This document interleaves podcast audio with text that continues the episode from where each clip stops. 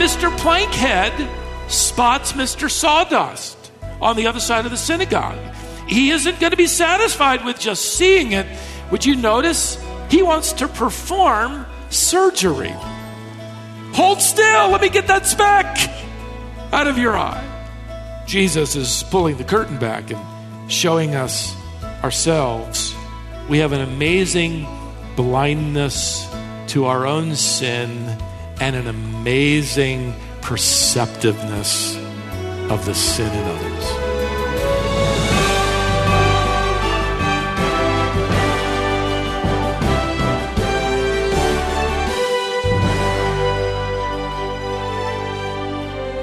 Have you ever been tempted to put on various masks?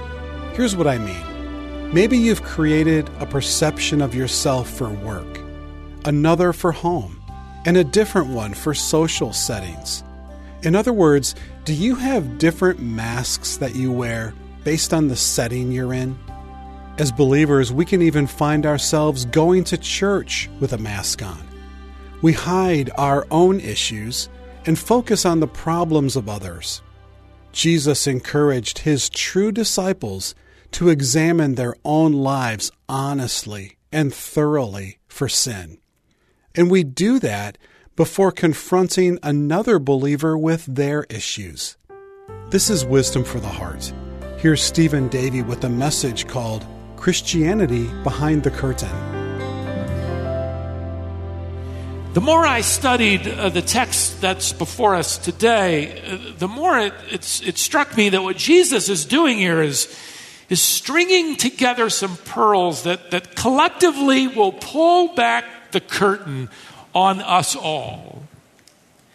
He's essentially describing in very realistic terms the characteristics of growing disciples.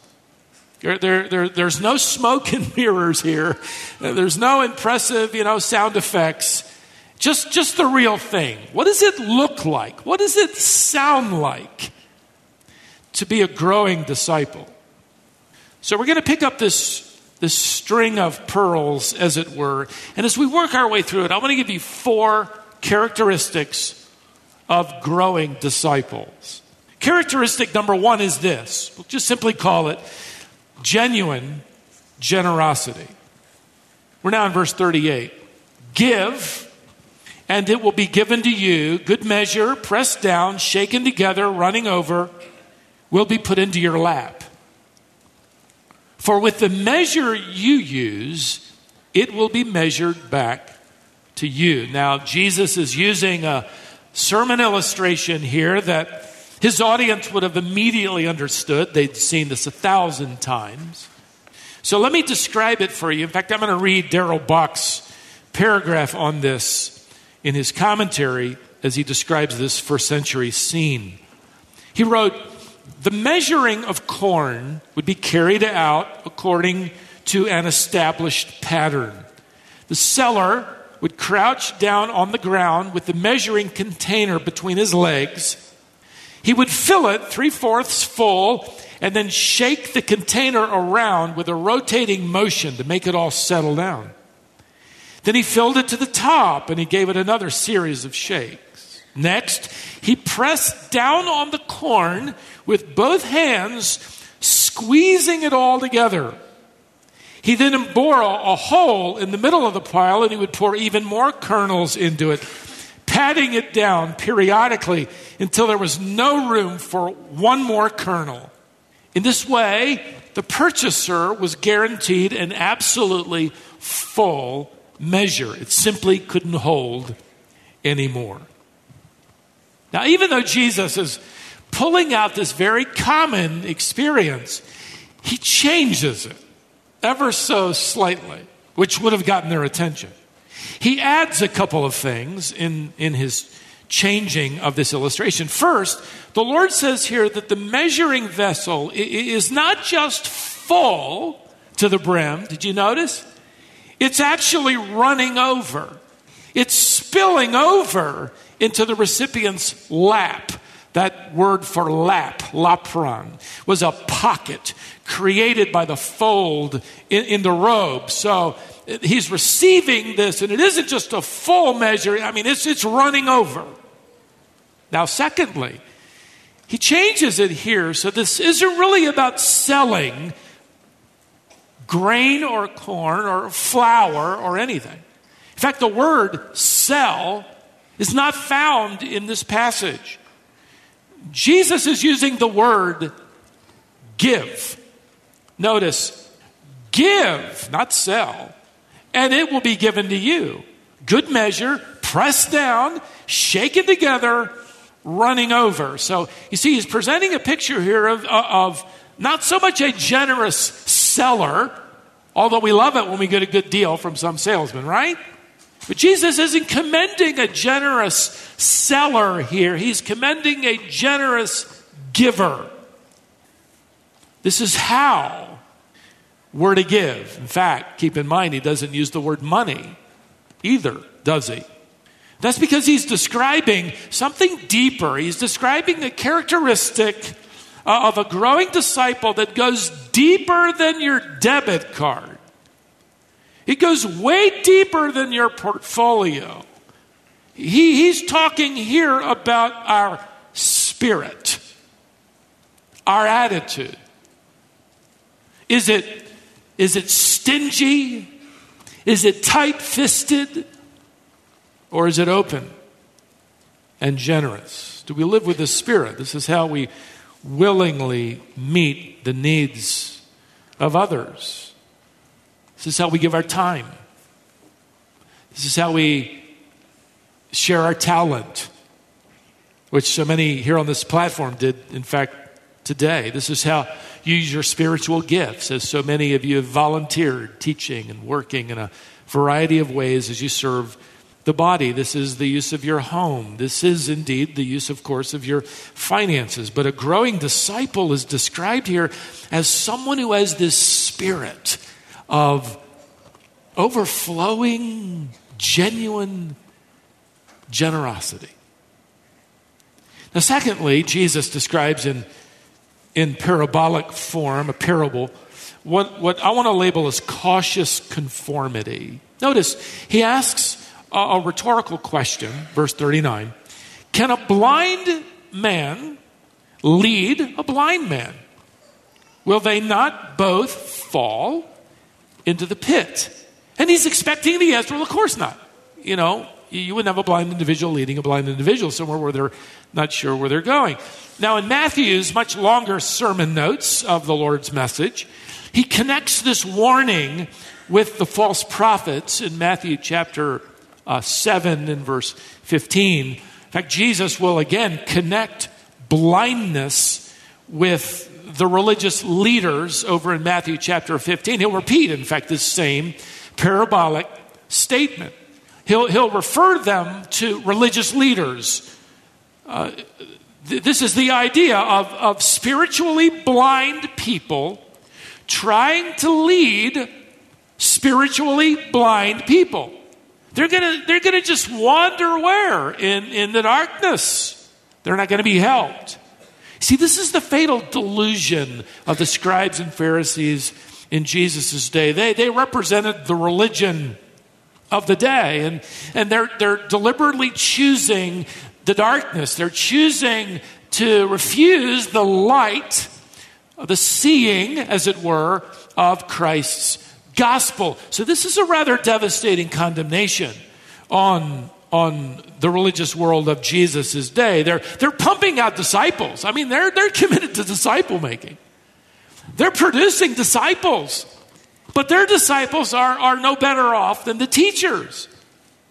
They have a religious system, as one author put it, producing graduates as blind as their professors. So the point here is you better be cautious. You better be careful. If you want to grow as a disciple, who are you listening to? Who are you following? You're not just listening to them, you're actually becoming like them. That's the warning Jesus gives us here in verse 40. Notice, a disciple is not above his teacher, but everyone, when he is fully trained, will be like his teacher. Did you notice? Jesus doesn't say that every disciple will end up as smart as their teacher, as eloquent as their teacher, as widely used as their mentor. Jesus says something far more frightening here. This is why you don't want to line up to be a teacher, James says. You can have a stricter accounting. Why? Because he says students become like their teacher. See, we, we, we would typically say it this way like father, like what? Son. Jesus says, well, that, you know, certainly may be true, but, but what I'm talking about here is like professor, like pupil. Like discipler, like disciple. Like teacher, like student. See, in the ancient world, that student teacher relationship was different from ours. It was much more personal. It was oral. It was, it was the transmission of, of verbal instruction. There wasn't a library. You go down to the end of the street and check out the latest publication. Your teacher assigned you to read, you know, 3,000 pages or whatever. Uh, there, that didn't occur. You virtually lived alongside them. You walked with them. That's how we talked earlier about picking up the dust of the from the sandals of your teacher, your discipler. You, you are picking up their attitude, their nature. Even in our educational system, it's still in many ways the same. If, if we had time to give everybody a microphone, you tell us. Give us the name of a teacher from elementary school, you know, middle school, high school, college, grad school, whatever, that made a great uh, a profound impression on your life. More than likely, we would have this constant theme running through that had nothing to do with the intellect of your professor, but their disposition, their attitude, their love for their students, their love for this subject. That impacts you. So, a growing disciple is warned here. You're going to pick up on that stuff. You might forget that academic uh, science, that proficiency where they were brilliant, but you're going to walk away with having had them rub off on you an attitude. Jesus says here, then you're, you're not just going to learn from them, you are going to become like them. So, so you're not just, you know, picking up a podcast. You're picking up a personality, a perspective. Be cautious because conformity is taking place. Thirdly, I'll call it honest humility. Look at verse 41. Passage we all know. Why do you see the speck that is in your brother's eye and you can't see the log that is in your own eye? Now, stop here. Jesus, his audience is probably smiling at this point. This is a rather exaggerated, this is hyperbole. But let's get the scene here. Here's a guy with a log sticking out of his eye. So you can imagine wherever he goes, he turns his head, he's just knocking people over. He comes, you know, in our culture, he comes to church and everybody ducks under the pew. Here he comes. But it's interesting to me, this guy is perceptive. Jesus says, he sees his brother over there. He's got a speck in his eye. Now, how do you even see your brother? Much less a speck in their eye, but he does. A speck of sawdust and a plank of wood are identical in nature. The only difference is the size of the issue. So both guys have this issue. They've got this problem. One guy has a rafter sized problem. And the other guy, may, it's implied he's just getting started. And, and Mr. Plankhead spots Mr. Sawdust on the other side of the synagogue. And so he, you know, he, he isn't going to be satisfied with just seeing it. Would you notice? He wants to perform surgery. Hold still, let me get that speck out of your eye. Trying to get him cornered. His audience no doubt smiling like we are. I mean, we're smiling, but we're also smarting because Jesus is pulling the curtain back and showing us ourselves. And a growing disciple will get the point. We have an amazing blindness to our own sin and an amazing perceptiveness of the sin in others. And most often, it's the same thing. Now, Jesus does not go on here to say to his disciples, look, don't worry about that propensity. You know, that's just the way, that's just the way you are. It's okay. No. Verse 42 You hypocrite. Ouch. First, take the log out of your own eye. This relates to repentance and confession. And then you will see clearly to take out the speck that is in your brother's eye. Which means that a growing disciple is going to, to adopt this kind of honest humility about themselves. How do they miss it, though? How do we miss it? Well, he gives us a clue back in verse 41 for just a moment. He, he's going to use two different verbs. You might underline them in your text. They might be translated differently, or they should be. Uh, Jesus says, Why do you see the speck that is in your brother's eye, but do not notice. Different verb.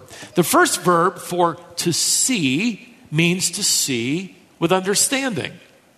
And again, this is, this, this is seen correctly. Mr. Mr. Plankhead can, can actually discern a true problem. It's a real problem. It's a real speck. It's a real sin. He can see it. But then Jesus asks, Why don't you notice the log? That's a different verb.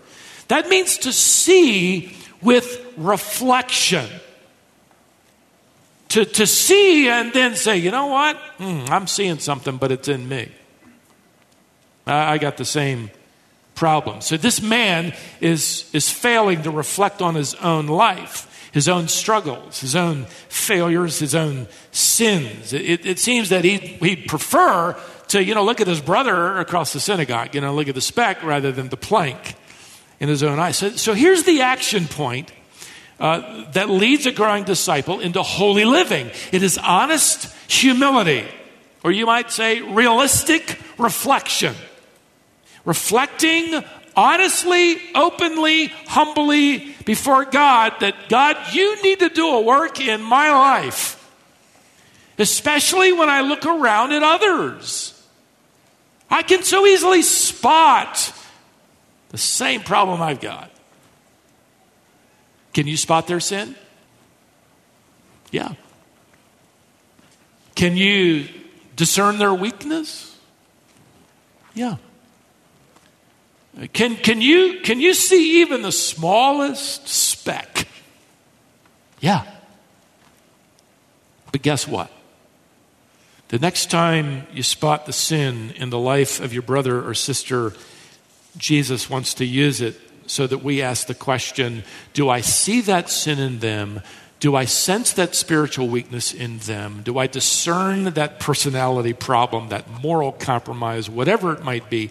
Do I see it in them because it is in me?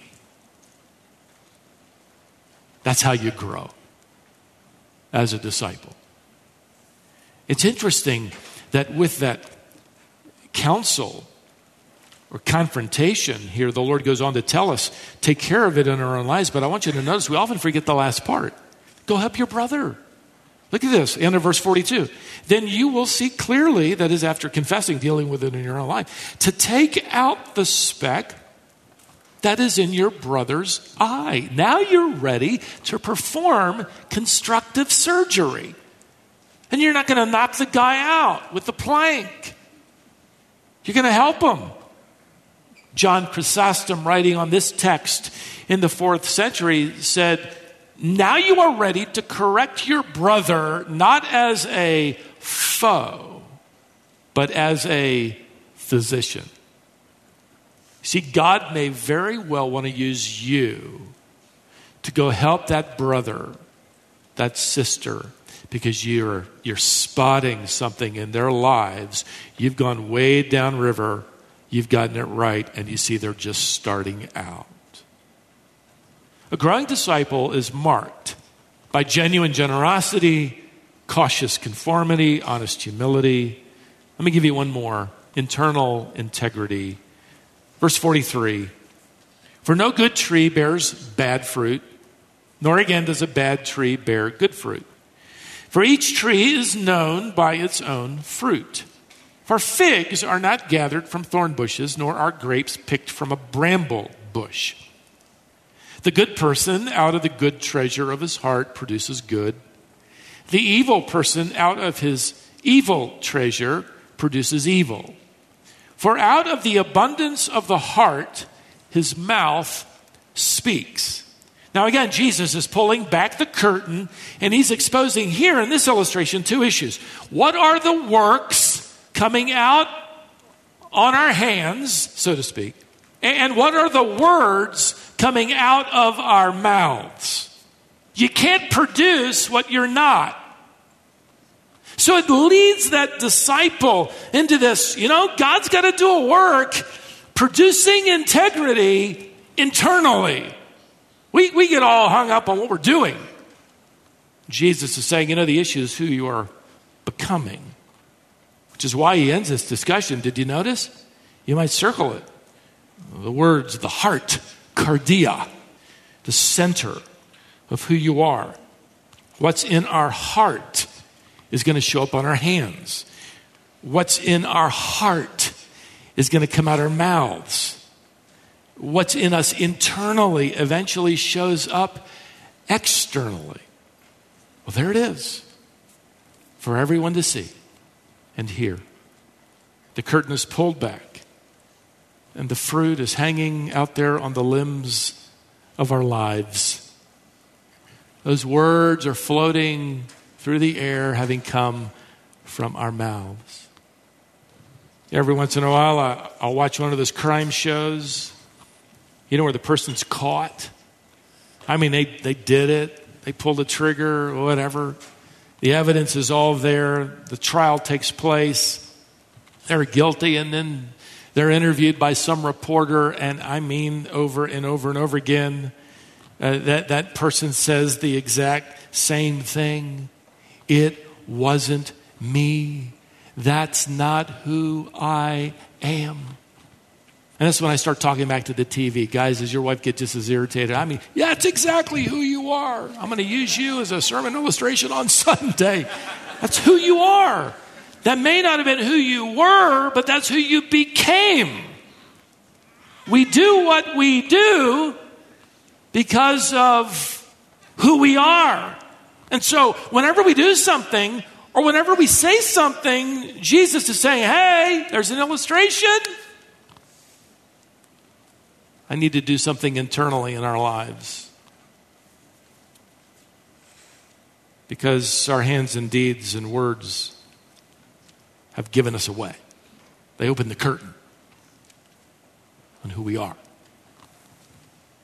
Kent Hughes writes convicting words on the same text. He says it this way If a person's life is ungodly, it's because they're ungodly. If, if their words are graceless, it's because they're, they're ungracious. If they speak profanely, it's because they're profane. If their conversation is worldly, it's because they're worldly. If their words are mean, it's because they're mean. And that convicts every one of us, by the way. There's no growth if you hear that and go, well, that's the way I am. It's not really me. What we say and do externally is a reflection of who we are. And more importantly, what we are becoming as a disciple so the growing disciple gets serious about this root issue, this hidden issue, this heart issue, this need for internal integrity to grow and develop by the transforming work of the Holy Spirit through His Word, and that's daily. Because we fail daily. When that curtain gets pulled back, we are shown publicly what we are becoming privately. And we ask the Lord, all right, we need to reset. We confess and want to turn from it in repentance and thank Him for His grace as disciples. Disciples are not perfect, right? But we want to progress. How do we progress? Well, do we reflect genuine generosity? Or are we tightwads? We reflect that with cautious conformity, or, or are we just listening to everybody? Without discernment, following anybody? Are we honest in our humility? Are we reflecting on what we see so easily in others? Is there internal integrity where God in private is making us desire to be more and more like Christ? So let me encourage you, disciple of Christ, don't don't stop. Don't give up. Don't quit. Don't believe the lie of the enemy. Well, that failure was fatal. You're done. No, here's the promise Paul delivered to the Philippian church. The one who began this good work in you, guess what? He's going to complete it. He's going to bring it to completion when? In the day of Christ, when you, on that day, finally arrive, perfected in holiness glorified with a new body. And he says, okay, I'm going to finish it now. Which means we didn't finish it here, but we're following him. And one day he'll complete it when we see him face to face.